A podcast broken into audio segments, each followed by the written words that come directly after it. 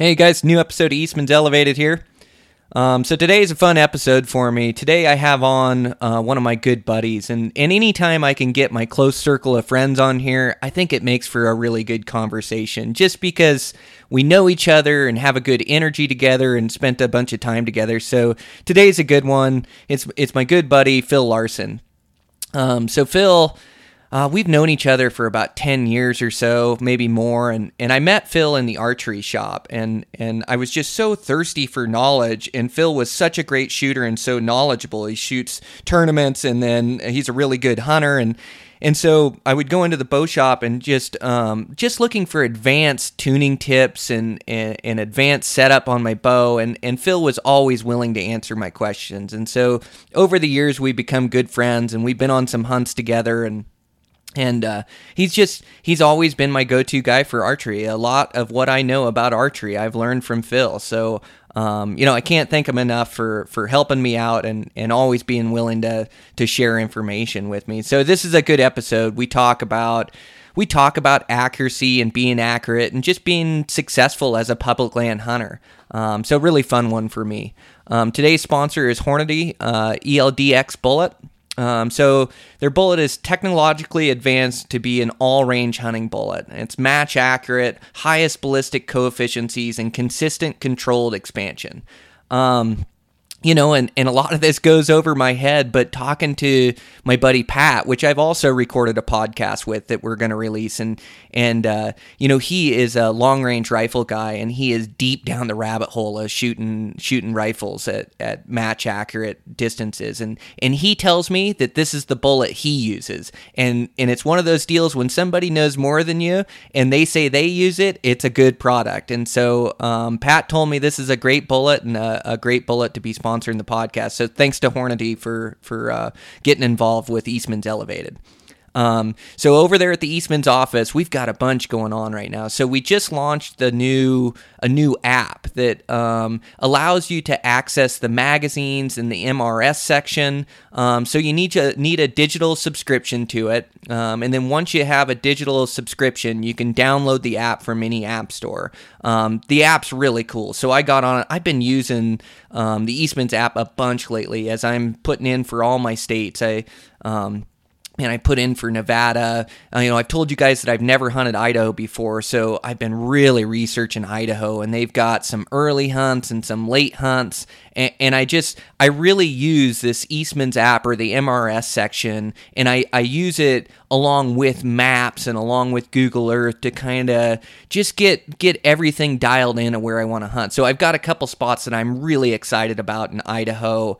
Uh, been looking into Nevada a bunch. I'm in for Colorado. Been looking at this drainage in Colorado where I saw this giant heavy buck years ago and and couldn't figure out how to get in the drainage. And I think I've finally been able to find a way to access into this drainage. So really excited about that. But the MRS section, check out the new app. Um, it's really cool. You can download it on your phone. Everything's scaled. Has the MRS section in it.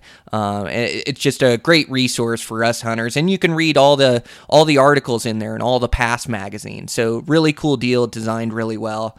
Um, also, uh, make sure to subscribe to the e news there at Eastman's. They send out an email you know, Scott Reekers does a great job with this e news. Um, you know, I get it on my email, and and even though I know a lot of the stuff coming on or coming up at Eastman's, I'll get that that new email, and it'll have four or five things on there that you can click on and go read. Uh, you know, an article on there. You know, it it attaches to the to the Eastman's Elevated. Um, they just do a bunch of really cool things there with that e news. So subscribe to that and also check out that YouTube channel we got going. Um, Dan Pickar has been putting out some some great information on that or or great content on that. Um, so make sure to check out that. Uh, and with that, let's get this thing rolling. So me and my buddy uh, Phil Larson, here we go.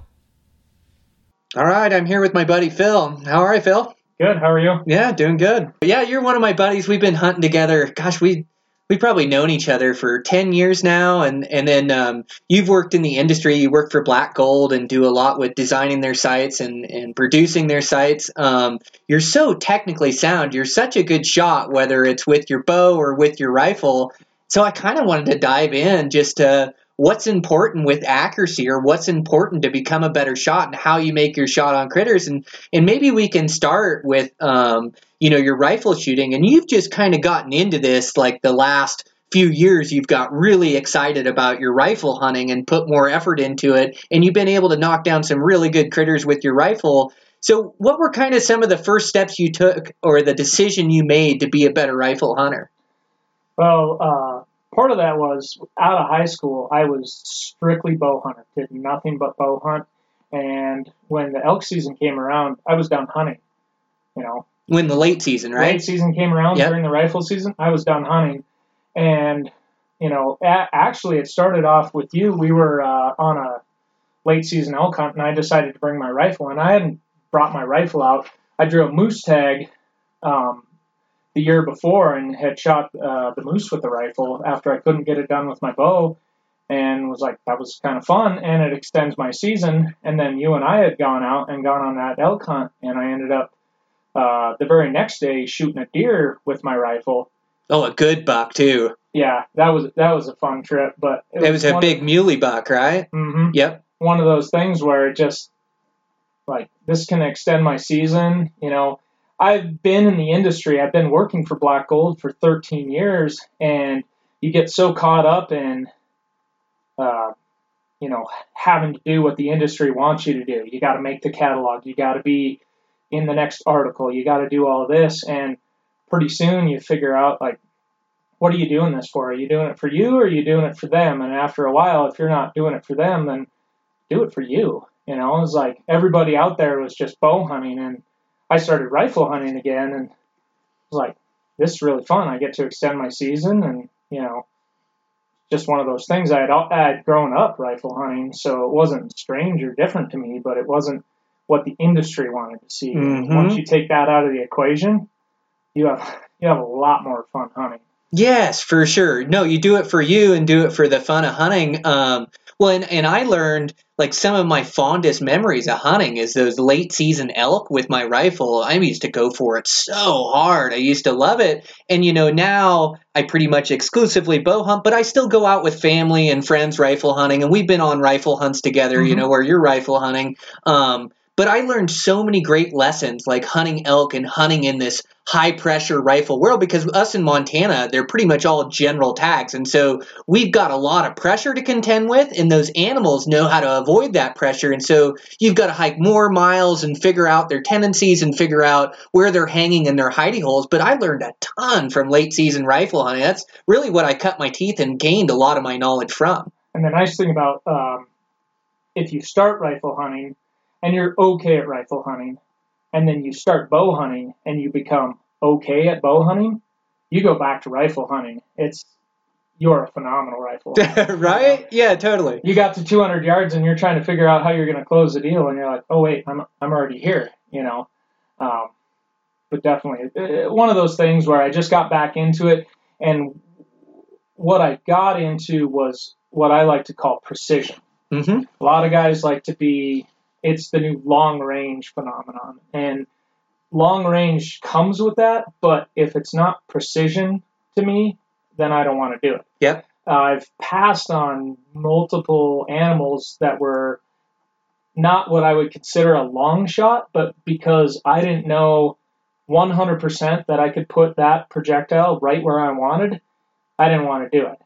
Yeah. It's, it's, it's one thing shooting steel or shooting foam at a 3D, you know, launching arrows at 90, 100 yards at uh, you know some of the 3D shoots we have. But man, you get on a game animal, and all of a sudden they look a lot smaller. And so being able to know without a doubt from going from my archery experience to this new rifle experience and being able to put it together to where it was a precision thing and not just I can shoot that far because anybody can shoot that far. A rifle will shoot, you know, thousands of yards whether it's precision or not, but being able to, without a doubt, look at something and going, that's where I'm going to hit. Mm-hmm. You know, when when you're whatever weapon you're choosing, whether it's rifle or bow, if if you have a doubt in your mind that you're going to lose this arrow or shoot that bullet down range, and you're hoping mm-hmm. that it's going to go there, that's not a good thing. It's probably not going to happen, right? It's probably not going to happen. Yep. Versus if you tee up and you're like, I've done this,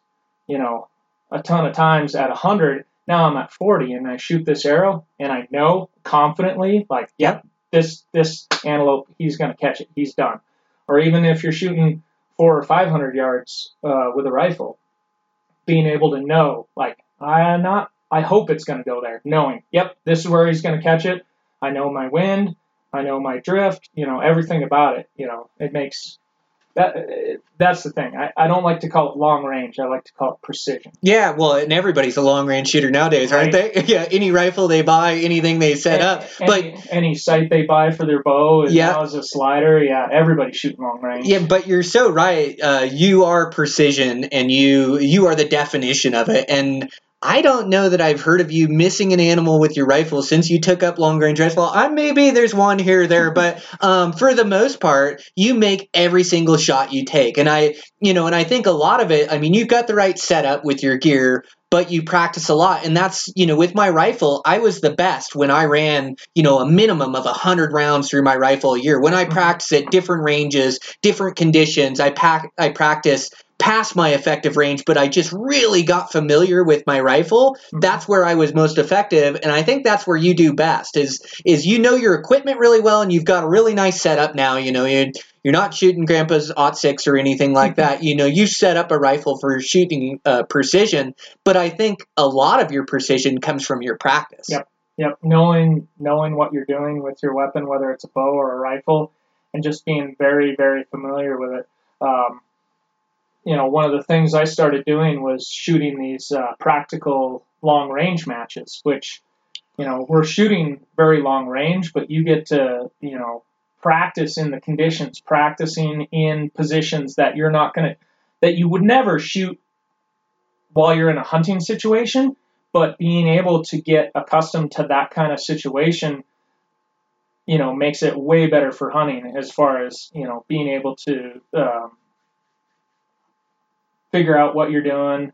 Uh, yeah, just well, the more you practice with it, the more comfortable and the more confidence you get. And it's the same thing with your bow. I'm always pushing outside my comfort level when I'm practicing, mm-hmm. and whether that's shooting on my knees, whether that, I mean, sometimes I'll even shoot off one foot because I'm off balance and I'm shooting, you know, longer distances and I'd never shoot at an animal, but I'm, I'm pushing the limits of what I can do, trying to maximize my practice. And then also, you know, I, I, am shooting in, in wind conditions where I'd never take a shot, but you learn how to lean your bow over into the yep. wind. And like, uh, well, I think, I think it was even maybe you that taught me this trick 10 years ago is to cant my bow in the wind. Mm-hmm. So, you know, if you've got a right to left wind, you will cant your bow to the, to the right side and then you can hold your pin right on the yep. target and hit right in the middle. You taught me that canting trick and that has collected me a couple animals, but it's amazing how even like a, a five mile an hour thermal wind will affect your arrow at 50 yards. I mean, it'll blow that arrow dang near off the target. And and with rifles too, the wind judge has got to be one of the, the toughest things to judge and get down. But the way you get better at it is by practicing. It's by practicing. Yep, exactly.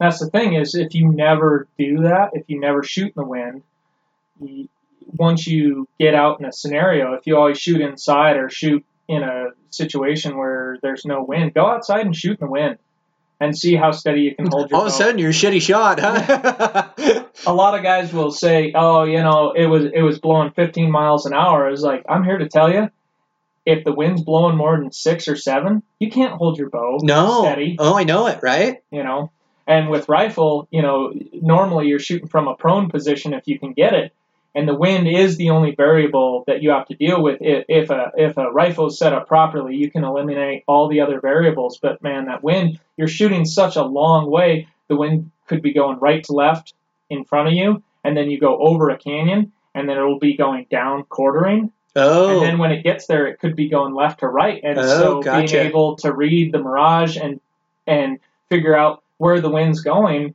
unless you actually do that on a consistent basis, there's there's no way to uh, get ready for that situation unless you just do it. And that's why yeah. like the practical rifle matches are awesome because some of the situations we shoot in, you'll send one and you're like, oh yeah, I got it doped, and it'll hit off the wrong side of where you were holding because the wind downrange was doing something completely different than what you're reading from 800 yards back. Oh, gotcha. So there's so much to it, and you're right. Like in canyons, the wind can be blowing harder. Like you were saying, it can be going left to right, but then in the canyon, the thermals Yep. are pulling it down where it's pulling it right to left or whatever. So just the more you do it, the more comfortable you get with reading mirages or reading the grass mm-hmm. at your target, reading winds and knowing how to dope for it. Where if you don't practice, it's just a guess. There's Yeah. no way you're going to hit that Oh, yeah. thing right. just a guess. And at that point, that's where, you know, a lot of situations that I've shot that distance, I decide in a hunting situation, I'm not going to do it Mhm. because I'm not experienced enough to know, okay, is the wind up that draw where maybe that bear is standing? Is it going the same direction that I'm reading the wind? Or is it going down the canyon? Is it going up the canyon? I just can't tell. And so being able to decide, you know what, I'm not I'm not going to chance it. I'm going to work my way around and get into a position where I know I can make that shot or I know uh, the rifle is going to be able to handle that kind of wind at that distance or just flat out not have the situation materialize, but not ruin the situation by trying to guess and trying to hope that it's going to go there. Yeah, trying to force You it. know, when I was when I was younger and when I was you know less experienced, I wanted every situation to happen, especially with my bow. You know, you get so few opportunities to shoot at something with a bow, you'll force them, hmm and more often than not, they they go south really fast. Whereas now it's like, I know this isn't going to work. Rather than chance it and know I'm going to screw it up, maybe maybe I can back out. Maybe I can Mhm. find him again. Maybe I don't, but at least he's not walking around with a new set of hardware in his leg or in his guts, or you know, you miss or it blow the whole opportunity. You know, Yeah, it's a calmer mindset to the situation, but you're you're absolutely right. Like, um, and I was going to ask you because you are so ethical and you do pass up shots at animals that you just say, oh, I'm not sure. You know, I've seen you do it with a bow and seen you do it with a rifle. And I was going to ask if that was learned over time or if that was something you had you were born with. But that's No. the same with me. I had to learn over time too. Yeah, right. and it just you know, I'd, I'd push my comfort level and I'd, I'd set a maximum range for, you know, whatever, well, 50 yards. And if it was standing at 57 or 60, I'd take the opportunity. But you're right, you end up missing or mm-hmm. screwing up and you learn your lesson pretty quick that you better hold yourself to a higher standard. And, and you want to, just like you said earlier, having that confidence in your shot of knowing 100% where that arrow is going. Then they die almost every oh, time. Then you start to collect trophies. It's that confidence. And and like you said, it's a calmer mindset, like of of not sending bombs down range. And like I think with today's bows and the slider setups and the long range, and guys practice at 80, 90, 100, including me, including you. Oh, you know, yeah. we shoot long range, but um, those are the shots you want to pass up on animals. I get those opportunities at animals and trophy class animals, and like you say, I'd rather not screw it up and continue to hunt that animal. And whether it's backing it up, uh, backing out, and getting another opportunity or another approach, or another opportunity the next day, but like you say, just not hitting that thing wrong and ruining your whole hunt and having to, you know, have this this dark cloud over your season because you took a shot that was over your effective range. But that, it's that you knew from the beginning was going to go south. yes, It's just like at league. So me and Brian always shoot a target league, and one of the hardest things for new target archers to deal with is letting down. When hmm. the, when the shot's not going to go right, let down. Don't let it go. And you get a lot of grief from other guys who are like, "Well, just just power through it." It's like I, d- I don't want to let a bad shot go. And more often than not, if you let down, you take your time, you think about what you were doing. The next one's going right in the center every time hmm when you go to force it, sometimes it goes right. More often than not, it doesn't go right. But if you let down and think about what you're doing and take that shot again, more often than not, it goes right in the X. Well, that's the same thing with hunting.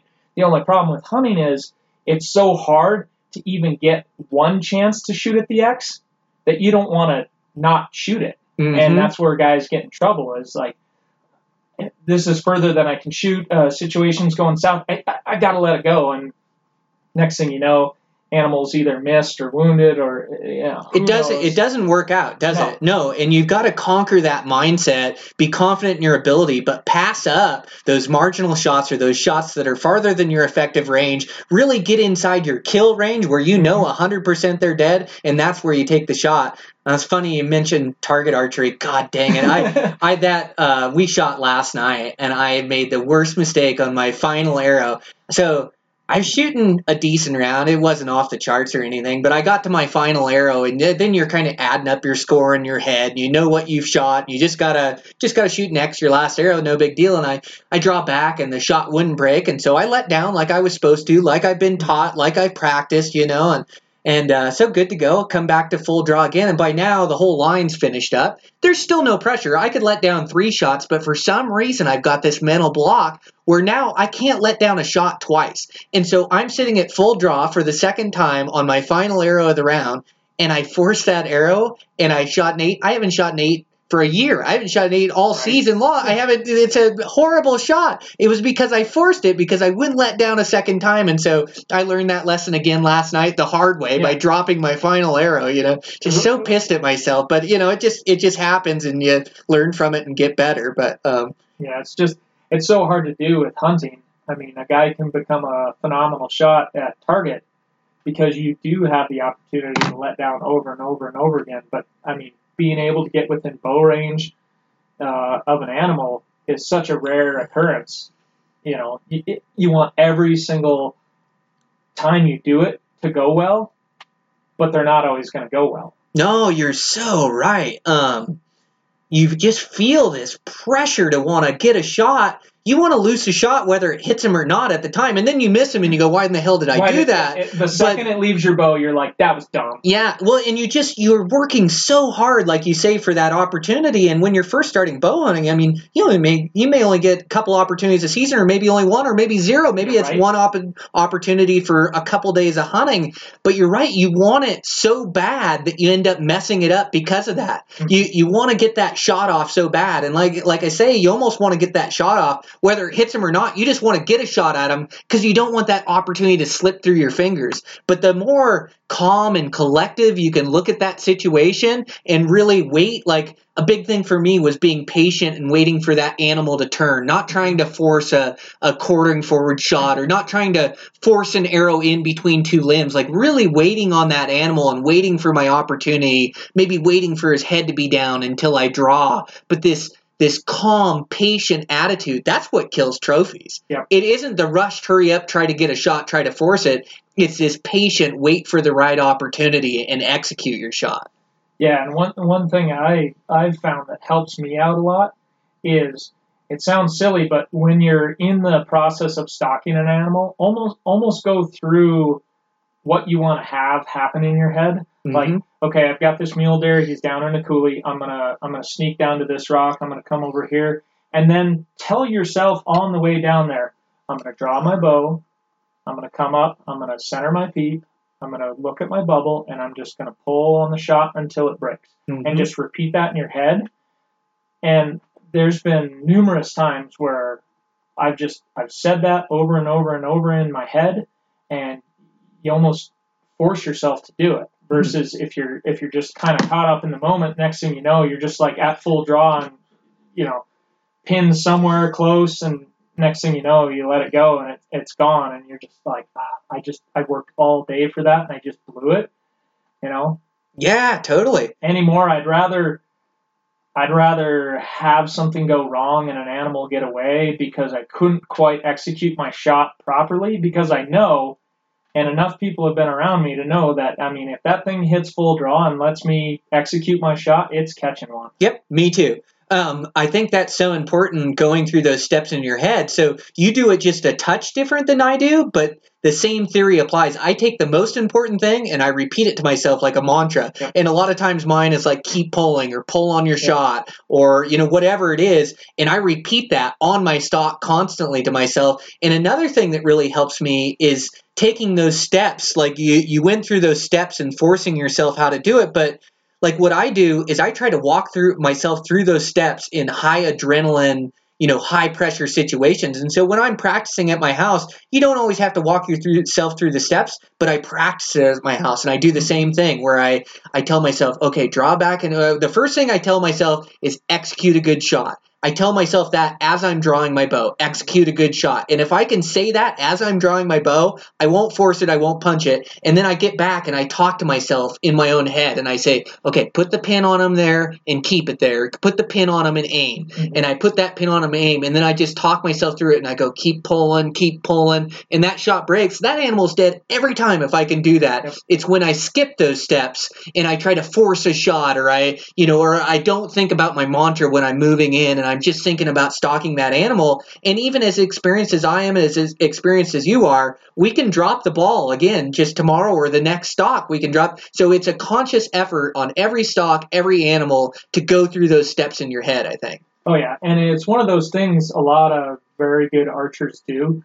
Target archers, uh, phenomenal bow hunters, but you don't hear about it a lot because it's it's not something that's very popular. It's it's the hard work that goes into it. Like if you watch somebody who's beginning to be really good at target archery when they go over every process in their shot sequence, where their feet are, where their hips are, where their hand is on their bow, how they address their release, how they draw back, and it's just over and over and over again until it becomes muscle memory but that's the thing that a lot of people won't tell you is, is how hard they'll work on that kind of stuff. You know, when I go over to your house and shoot with you, we're both doing our thing. We're shooting arrows down range, but we're both working on it in our head. You know, okay, where's my feet? Where's my hand? If we have to let down, why did we let down? Uh, was it something because you know our front shoulder got down? We got too far back. You know, we got behind in our shot, and so we know it's going to go south it's not something that's talked about a bunch, but you know, if you start hanging out at archery shops or you know, starting going to shoots and stuff like that, you know, like ask people why they did what they did, you know, and more often than not, it's for a pretty good reason. Mm-hmm. You know, why'd you let down on that shot? Well, I got behind in my shot. Well, mm-hmm. what happens when you get behind in your shot? You've been aiming too long. Your muscles only have so much oxygen. Feels like it's aiming correctly, but all the pressures and tensions that you're putting on your bow are changing. And now it's gotten to a point where when it does finally break, it's not going to break the way it would have if it broke five seconds earlier. And so you learn, I'm going to let down on this. I know mm-hmm. I've gone past my stage. And if you can start to do that in your practice, as hard as it is, if you can translate that into hunting when you get in those situations and talking yourself through it, calming down, saying just just let it be, you know, make a good shot. Aim, aim, aim until the shot breaks. And if it doesn't, if the animal takes a couple steps and you have to let down or he walks behind a bush, you know, let that happen. You know, yeah. because you're going to get a lot better at, you know, recognizing when it is going to go south and aborting versus, you know, you send a an errant arrow over a high country mule deer at 12,000 feet, you think he's going to give you a chance to do it again tomorrow? Absolutely not. No, right. You're yeah. never going to see him again, you know?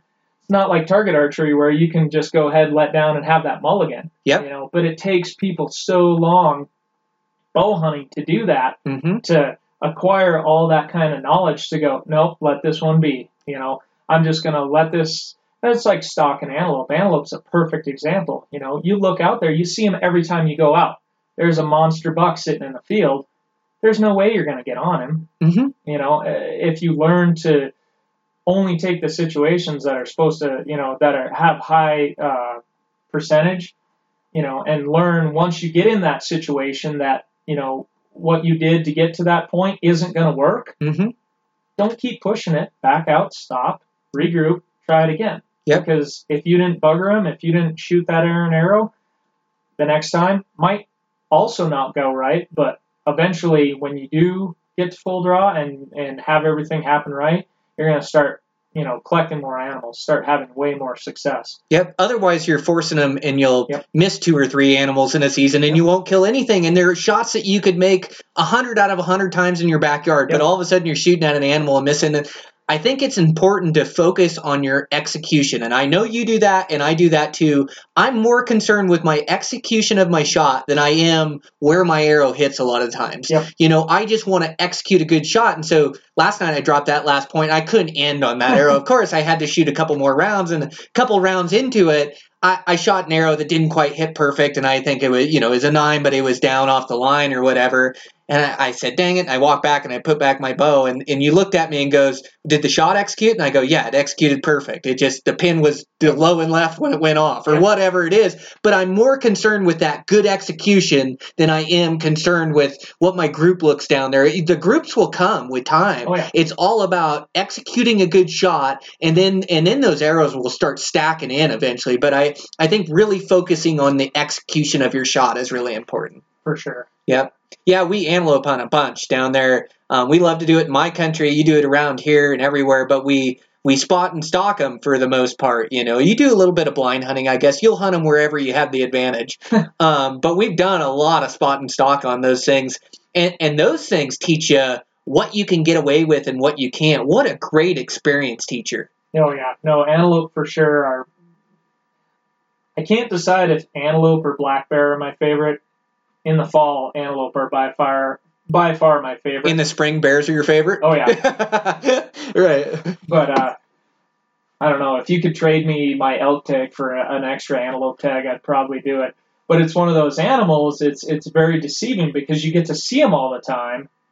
But the problem is most of them are very very low percentage situations. Like Mhm. out in the middle of a alfalfa field or you know with a ton of does and but you can see them so you want to make that happen. And it's really hard to you know walk up glass a situation that you can see and be like nope that's not going to work and walk away from it. Whereas you know if you're in the woods and you hear an elk and then he shuts up and you can't see him you're like well they must be gone or something and you're just going to go try to find another one. Whereas antelope you know a lot of guys really try to push that envelope and the problem is with antelope is you can usually get within i'd say 150 to 100 yards more often than not. And that's where unfortunately i'm in this industry but having those type of slider sights has kind of been a detriment to people getting a lot better at hunting. Mhm. because they get to 90 yards and they're like well i can't get any closer.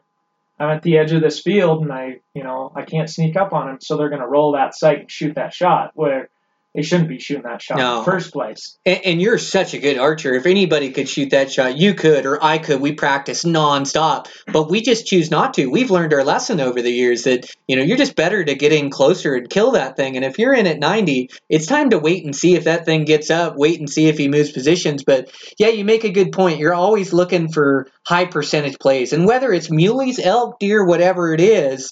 Like you can't go into a situation and try to force it. You got to look for a high percentage play with that antelope almost making a mistake, or you'll waste all your days getting to 100 yards and Yeah. spooking antelope or firing long bombs at him or whatever. But, you know, for me and you, we try to look around for a high percentage, and you could, I could see the biggest buck in the world, but if he's not in the right spot, I'm going to keep hiking. I'm going to go look for a different scenario, for a better scenario, look for one that I can actually stock up on where I'm not going to spend my whole day belly crawling for nothing, where I'm not even going to get close Right. to that thing anyways. Yeah, I mean, ask my wife.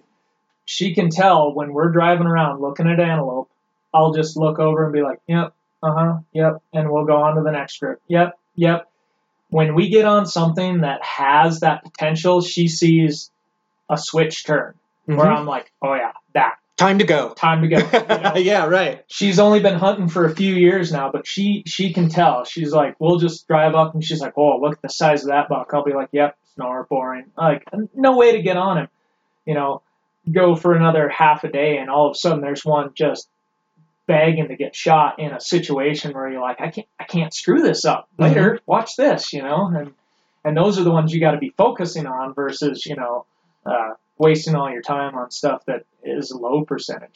And even if you're doing like a, a, a backcountry muley hunt where you might only get um, one chance a day at a buck, don't waste your time on one that's a low percentage. Yep. Move country and go find go find one that's in a good spot. You know, it might take you two days, but you might have sat on that buck that was in a, a no go situation for two days Mhm. and never got a chance at it. Yep. You know, or blown it and blew up the whole basin or whatever, you know. So it's like it's one of those things. It's hard to do. It comes with experience, but you just got to go with the high percentage, and then you got to once you get in that situation, you got to know when to shoot that shot and when to you know say I can't. This is beyond my pay grade. I'm going to let down, or I'm I'm going to back out, or you Mhm. know. And I'm here to tell you, the more you can grasp on being successful that way, the more often you'll be successful. Yeah, for sure. Yeah, they start adding up. No, you're so right. You look for a high percentage and and and you know there's multiple moves you can make in the backcountry too. It's uh you're looking for a high percentage play um but but you could also sit and watch that buck and wait for a higher percentage or you can stage yourself up to where you think he's going to feed out in the evening but I, I think you just don't want to force a low percentage play because then you're ruining your opportunity. Or like you said you can go travel basins and look for a buck in a better spot but the, there's multiple different options there to do and, and same with with antelope. I mean a lot of times antelope are in a bad spot and 15 minutes later they're in a good spot you know? So sometimes it's just being patient and waiting for the the scenario to develop too. Yeah, that's a good point. Yeah, it might be the buck you're after in the backcountry, but don't force a situation that's not going to work because you'll never see him again. no You'll uh-uh. see it. You'll see his big kicker and brow tines just going away. Well, and it's taught through experience. You have to mess up, but you have to learn from it. Yeah. So you will go after antelope that you can't kill. And I make the mistake still to this day, and I've been hunting them for years. You know, I'll still go after a low percentage buck, and I'll go, Brian, you know better than that. Next time, don't. You know, and then I'll for the rest of the season, I'll be better yet. Or you always you make mistakes, but you try to make your best educated guess and then believe in it. You know, and if you're watching a big muley buck, you know, you have to you have to see him get to a spot and go, I think I can kill that buck, and that's when you go all in. Or Yeah. but but you never want to risk it if you've got a shifty wind or if you've got other bucks above him or if if you're trying to force it, you know, it, it it never ends up right if you're trying to force it. It isn't a let's see what happens here. It's a I think I can kill him. This is high percentage. I'm going all in. I'm rolling the dice. If I spook him now, it's a good play for me and I believe in it. And it comes through experience, but you have to trust your instincts too. Mhm. I mean, you could sit and watch a buck for seven days and never get a chance at him because you're waiting for this perfect play. Like you have to, you have to watch him and then see him get to a spot where you think you can kill him, and then go, "Yep, this is it. I'm gambling and I'm going for him." Oh yeah, and for sure. And there's uh, there's a lot of people.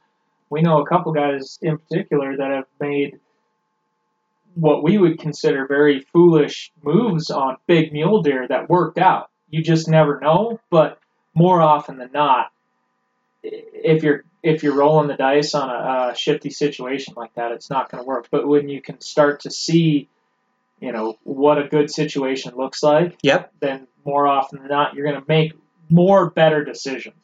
We're not, we're not by any means saying like all of a sudden you're just not going to start screwing up bow hunting because that would get really boring really fast. Yeah, no, we all fail a lot, don't we? No matter how good we get, you fail.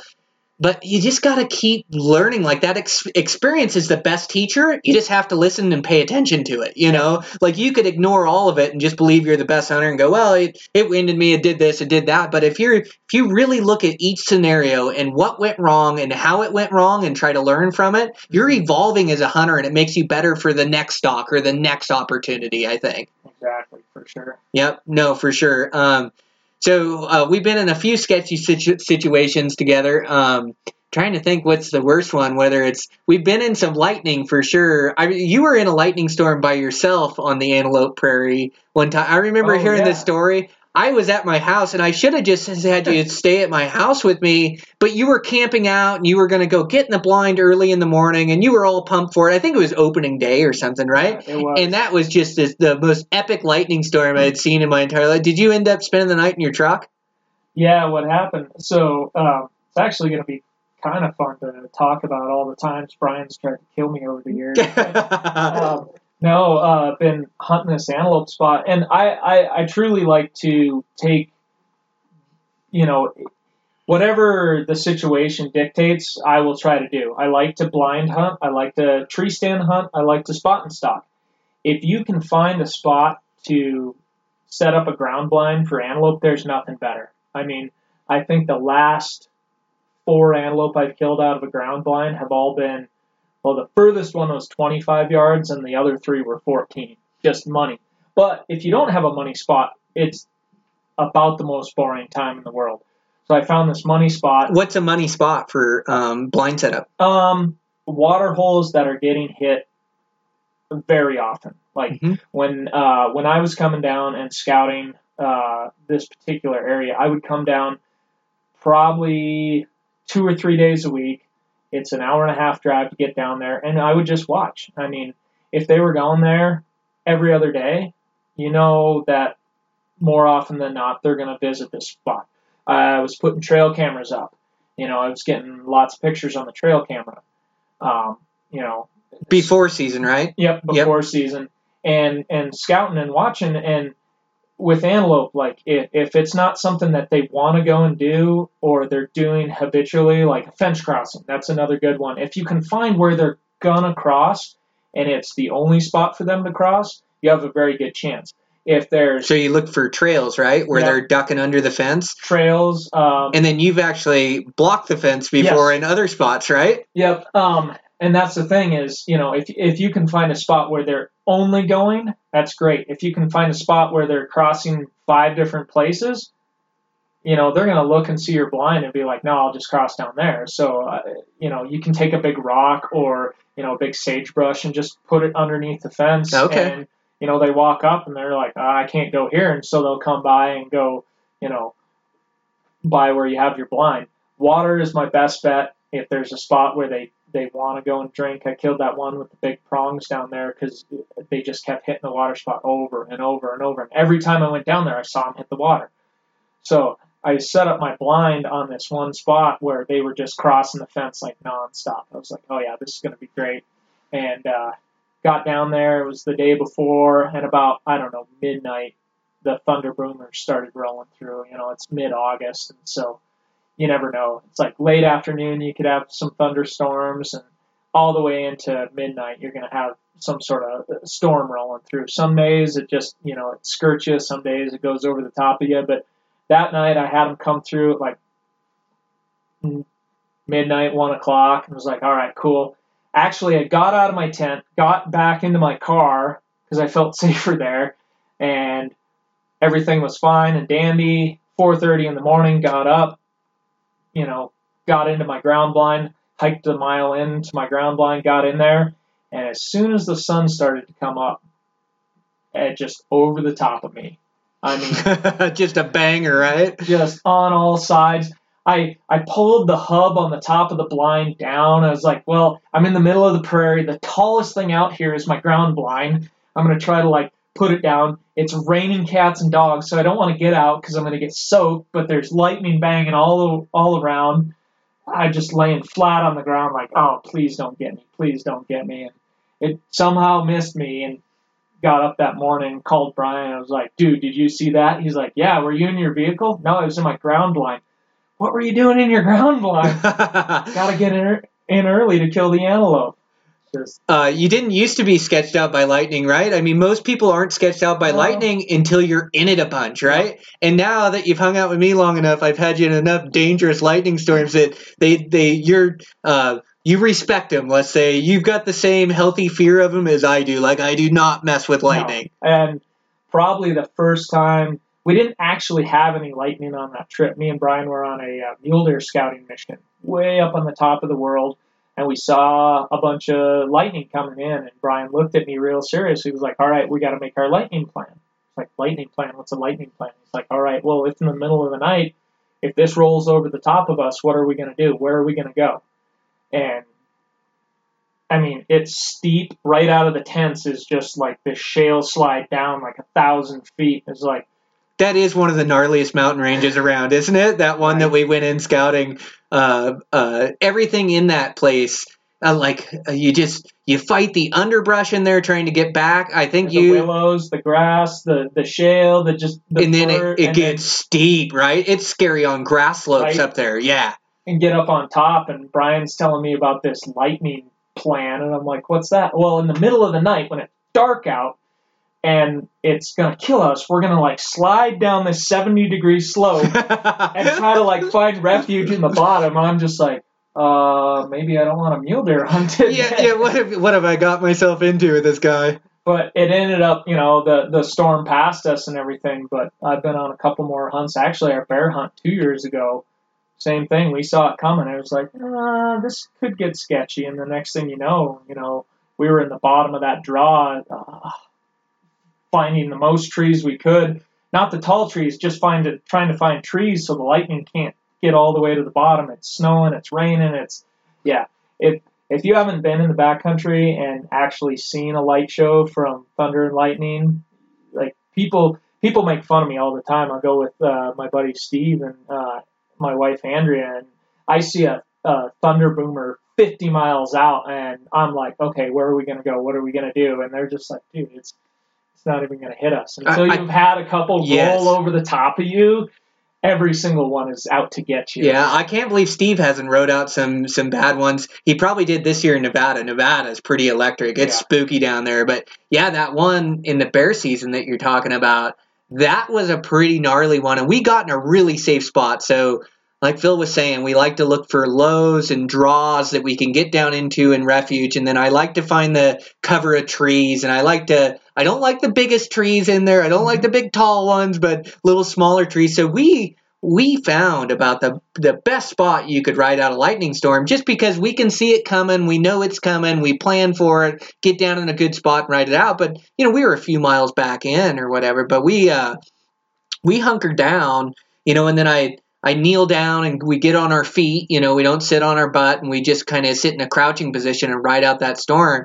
Um, how many strikes do you think we had within a half mile of us? I mean, that's a two seconds till a boom. I mean, we had a lot of flash booms that were hundreds of yards away or 50 yards away from us, but there had to be I- 30 strikes inside a half mile, 50 strikes inside a half mile. I mean, it feels like somebody's shooting at it feels like you're in war at that Right. point. Yeah. And you try to ride one of those out on the top of the mountains, you just might die. You might get barbecued. So, no, you don't mess around with those things, and I definitely don't mess around with those things. I've always got, and that's a good point too, is the lightning plan. And Yep. you really got to plan for it when it gets dark. Um, that's where you can get in your worst scenarios. Well, yeah, I mean, it's one of those things. It sounds silly to make a plan. It's like uh, when you're talking to your kids about like, what's our fire plan? How are we going to get out of the house if there's a fire?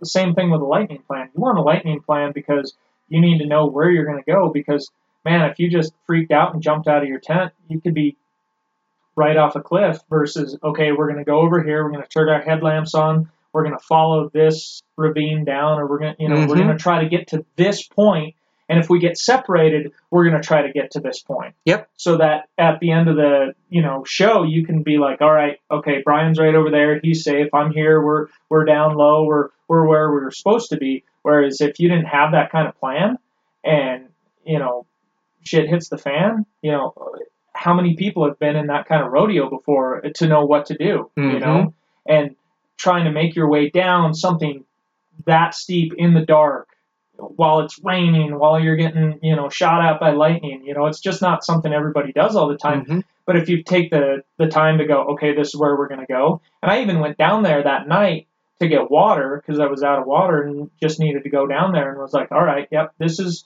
if I go down this way, this will be safe. And you know, it's not anything anybody wants to have to deal with, but if you make that little bit of a effort to make a plan, goes so much easier when shit hits the fan. Oh, right. And when you're in that scenario, you may not think about it, may not be a big deal, but you get in one of those bad scenarios in the middle of the night, it scares the hell out of you. Mhm. You know, and I I got one in one in that mountain range by myself. And I don't know if it was before me and you went in there or after we went in there, I can't remember, but I had I always look at the forecast before I go and I print out a 10-day forecast. I had printed out a forecast. It was supposed to be clear that night, no storms coming in. Then the next day there were supposed to be storms. So I camped pretty high on this saddle up in on this ridge line or whatever because there was no storms Yeah. coming in. It's supposed to be Safe fine. spot. Yeah.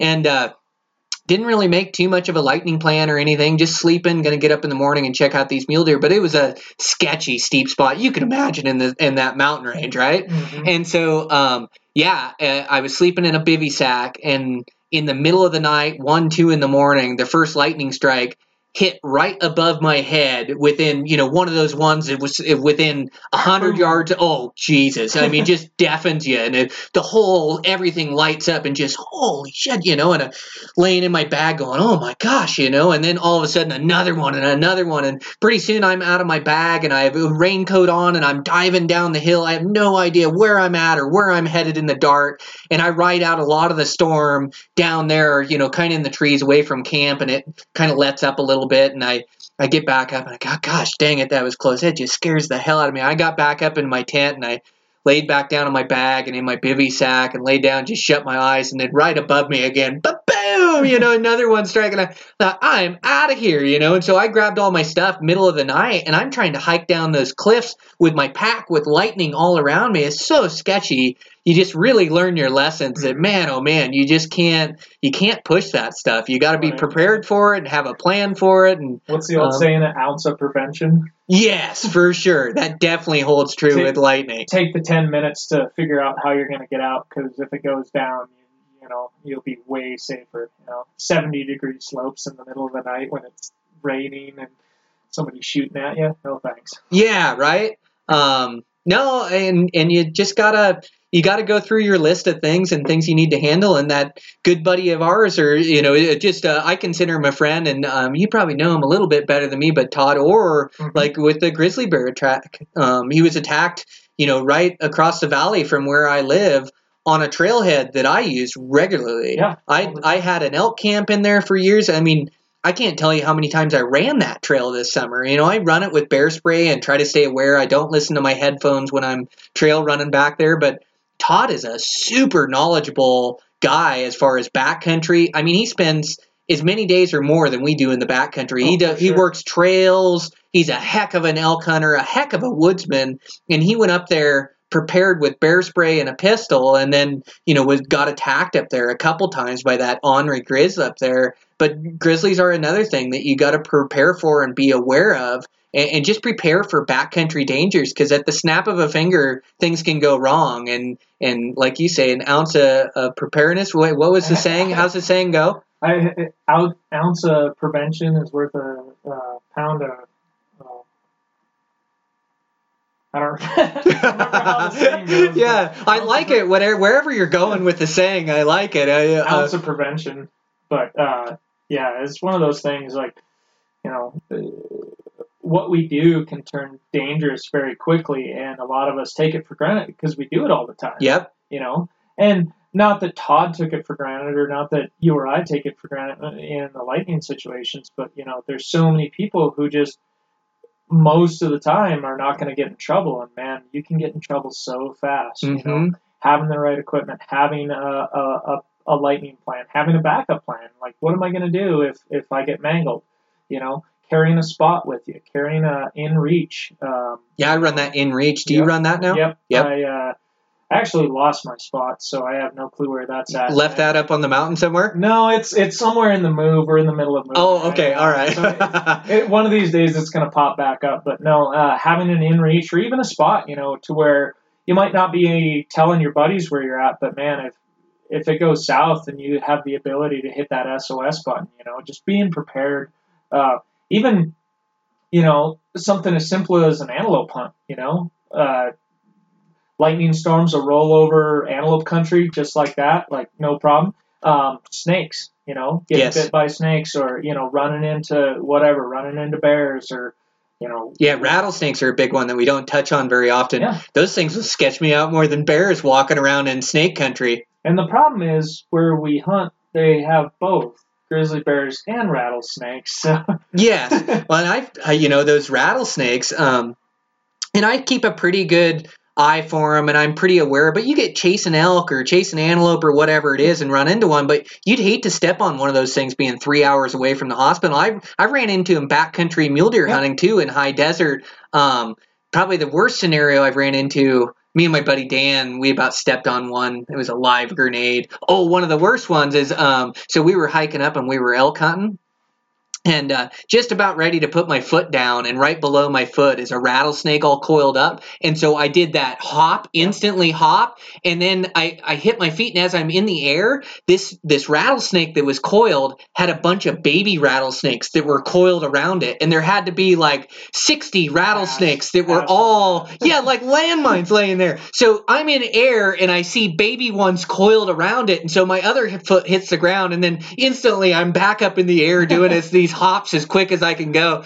Just scared the hell out of me but i never never got bit by that one. And the, the baby rattlers were pretty small but still you don't want to have one you don't want to step right on one and see what happens you No. know? Especially the tennis shoes i run everywhere you know? Um Yeah, that one, and then I had another bad situation that I got into at night where I chased a bull in night, and then I was coming up this ridge, and as I was coming up the ridge, You were out hunting at night oh yeah, yeah, that's when the best hunting is, is at night. Yeah, totally. when the, when the moon is out. Yeah, yeah, see really moonlit. yeah, no, that's great hunting. Yeah, and nobody's out, no pressure. It's great. Uh, but no, I was uh, so hunting till dark, and then I was walking out at night back to my truck, and I was walking up this ridge back to my truck, and all of a sudden this rattlesnake rattles. Well, that one rattles, and then two or three others rattle around it Where on the ridge. Yeah, it's like you don't know where to go, and I can't even see the one that's rattling, much less the two or three that other ones would rattle. But they just set off on this ridge, and there, I think I ran into like six or eight of them coming out in this ridge in the middle of the night.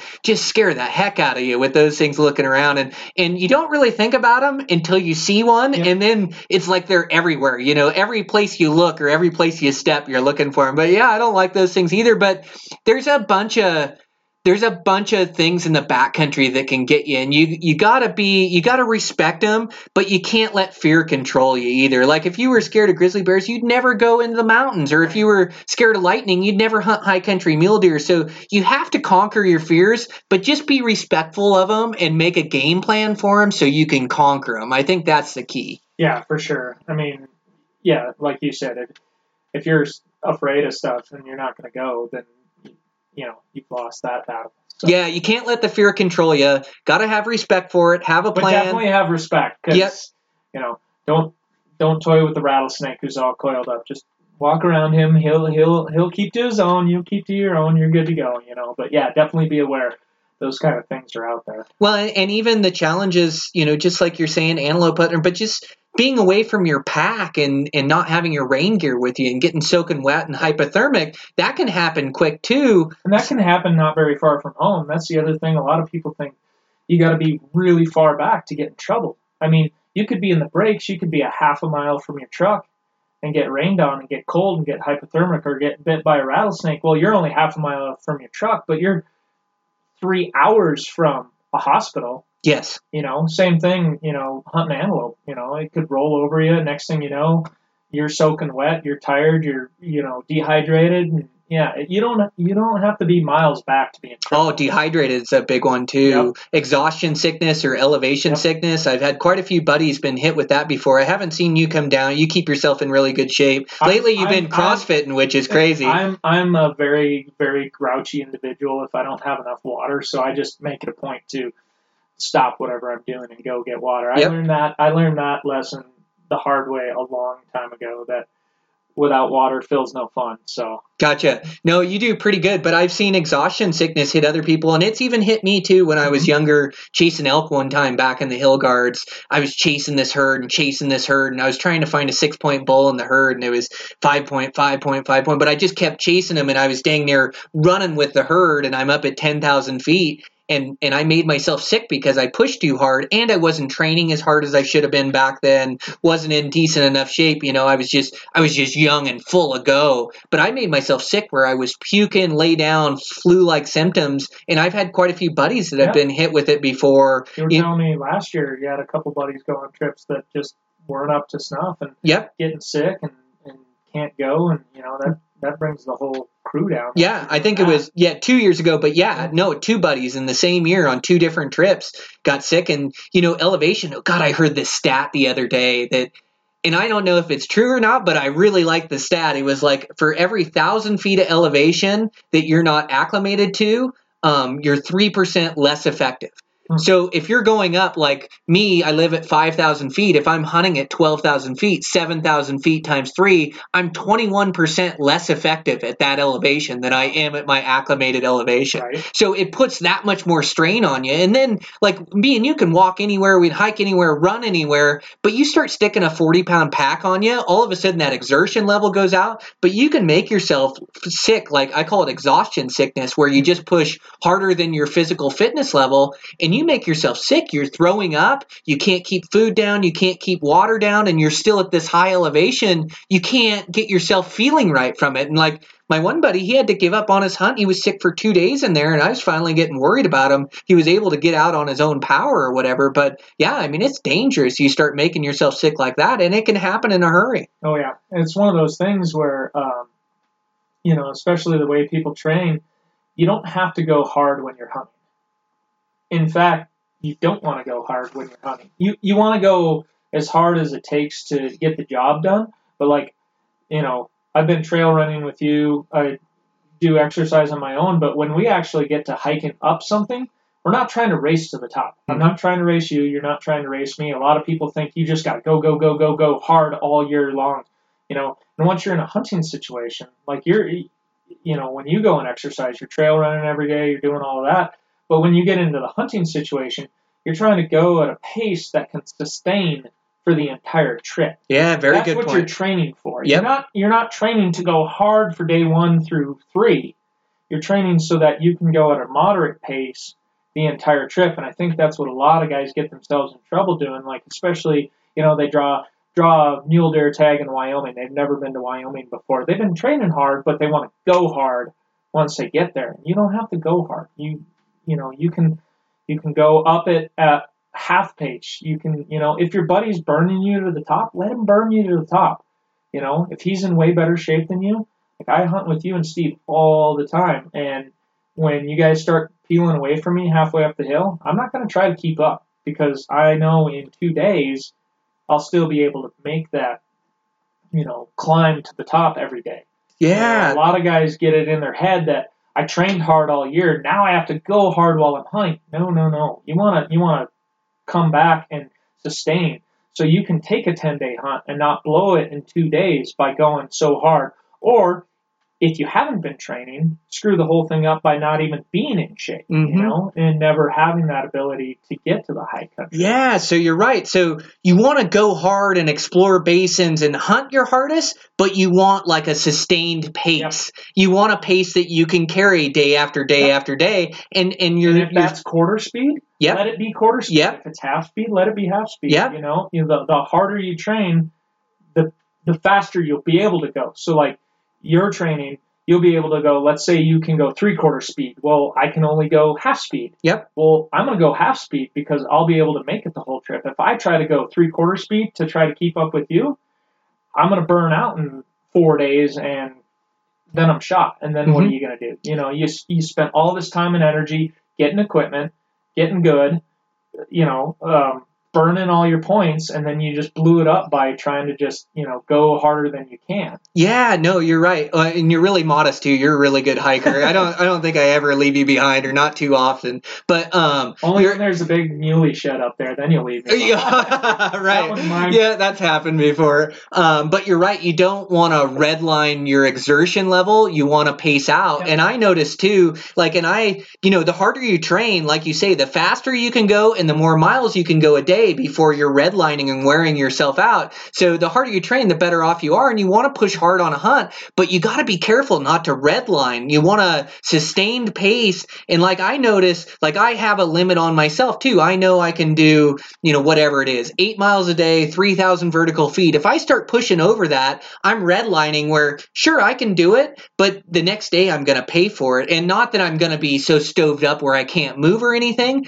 I'm just going to be tired and dragged down, Mhm. and my mood starts to fade too. Yeah. I'm not as positive. I'm not as go get 'em attitude. I'm not, I don't have a sustained pace. I've redlined and now I've burned myself out. And I've done it so many times that I keep a really good monitor on my exertion level and on my pace. And sometimes it's worth it and I'll roll the dice. I'll see a muley way in the hell over there and I know I got a 20 mile day and I'll roll the dice and say, I'm going to go for it even though I'm going to pay for it tomorrow or whatever it is. But you're so right. You want to find this pushing hard, exploring basins, hunting hard, but sustained pace and not pushing over your limits. Yeah, because once you go over your limit, once you uh, once your brain goes, once your attitude goes, you're done. There's nothing left. Nope. Yep.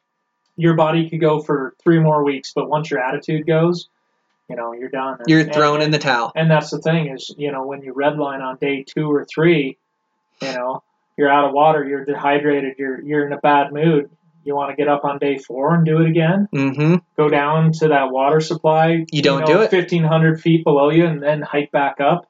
You know, yeah, it's it's one of those things where it's hard to do unless you've done it a bunch Yep. and blown yourself up doing it. It's just I should almost call this uh, podcast the experience podcast because it's all about experience. You know, whether it's shooting, whether it's training, whether it's you know uh, getting in position on animals. Like the more experience you can gain, the more you're going to realize what you can and what you can't do, what you need to work on, and and how to improve yourself to Mhm. where you know that next trip when you do finally maybe draw that muley tag again that you've been waiting you know eight points to get again you're not going to make the same mistakes you're Mhm. like i'm just going to go easy i'm going to let my friend burn me to the top whatever i'm going to be going my pace the entire trip the seven to ten days you know and, and come out on it the other side more successful for it for yeah. sure.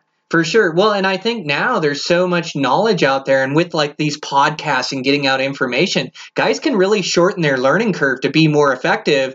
You know, you just have to believe what you hear and go, yeah, I'll, I think those guys are right. I think I don't want a red line on my next hunt. and I don't want to blow myself up, but you can really shorten the learning curve with all the information out there nowadays to really get a lot better at hunting, you know, a lot quicker than me and you did, learning all our lessons the hard, The way. hard way. Yeah, and the biggest thing is when you learn a lesson is to pay attention to Yep. it, not make the same mistakes over and over again. But yeah, no, I think that's such a good point is this, this sustainability on a hunt, you know, pacing yourself out. And if a guy really wants to get good at backcountry hunting, he needs to do death by burpees every single day. that's your new deal, huh? No, I hate death by burpees.